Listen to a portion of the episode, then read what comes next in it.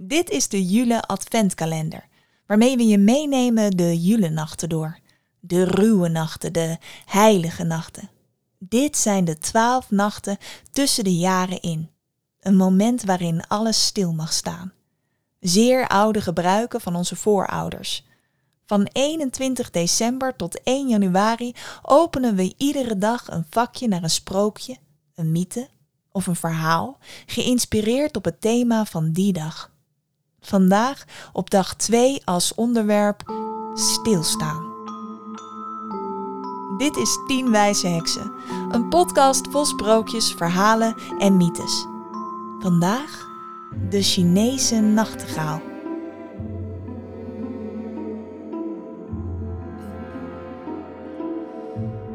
In het Chinese keizerrijk woonde er diep in het bos een nachtegaal. Een klein, simpel, bruin vogeltje met een wonderschone zangstem. Wanneer de boeren s'nachts van het land naar huis keerden, het personeel uit het paleis over het pad door het woud wandelde richting hun woningen, klonk daar het prachtige geluid van dit kleine vogeltje. Velen stonden dan even stil, glimlachten, lieten hun hart vullen door deze magische klanken. Zijn lied was zo mooi dat er veel over hem geschreven werd. Niet alleen in China, maar ook in andere landen waar reizigers verhalen vertelden over dat wat ze gehoord hadden. En zo kwam het dat op een dag de keizer van China in een boek las over dit bijzondere diertje. Hij riep gelijk zijn lakij bij zich en vroeg hem of hij de vogel misschien een keer gehoord had. Uh, jawel, jawel, ja, zeker, zei de lakij. Nou, ik sta s'nachts graag even stil om bij zijn lied weg te dromen. Maar, maar dat wil ik ook, riep de keizer uit. Haal deze vogel voor mij.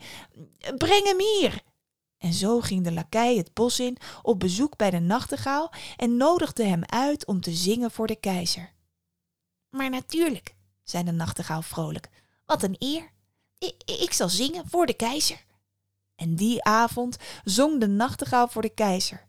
En hij zong zo prachtig dat de keizer er tranen van in zijn ogen kreeg. Hoe kan ik je belonen?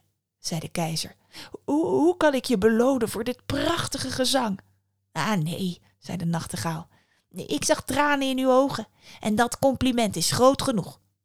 Maar de keizer wilde de nachtegaal meer geven en daarbij wilde hij deze geweldige zanger ook niet verliezen. Dus bouwde hij een prachtige gouden kooi. Oh, zei de nachtegaal. Tja, nee, oké, ja, een kooi. Oh, ja, inderdaad. Oh, zo vriendelijk. Nergens voor nodig natuurlijk, maar jawel, riep de keizer uit en zette het kleine vogeltje in de kooi waar hij iedere nacht de keizer kon toezingen voor het slapen gaan.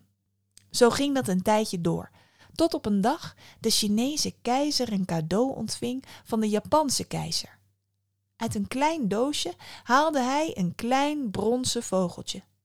Het was werkelijk schitterend, met mooie edelstenen, gouden veertjes. En dat was nog niet alles. Het metalen ding kende meer liedjes dan de nachtegaal en klonk even prachtig. Daarbij kon de keizer het op zijn nachtkastje plaatsen, waardoor hij na het luisteren van het lied alleen nog maar zijn ogen hoefde te sluiten en in slaap kon vallen. De keizer opende de grote gouden kooi, bedankte de nachtegaal voor zijn trouwe diensten en zwaaide hem uit. De nachtegaal vloog opgelucht terug naar zijn bos.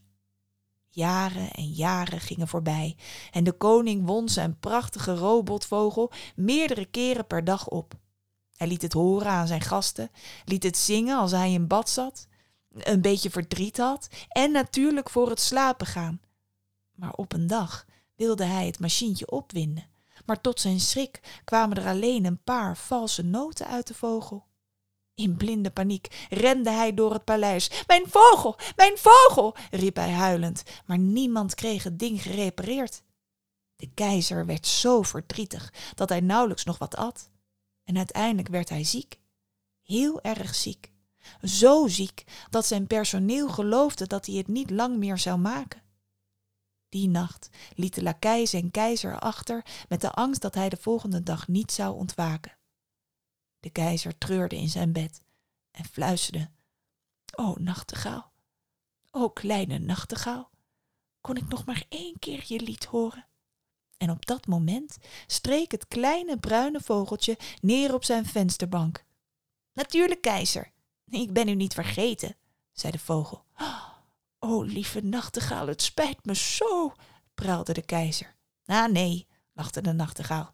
U had tranen in uw ogen toen ik voor u zong. Ik ben u alleen maar dankbaar. En de nachtegaal zong.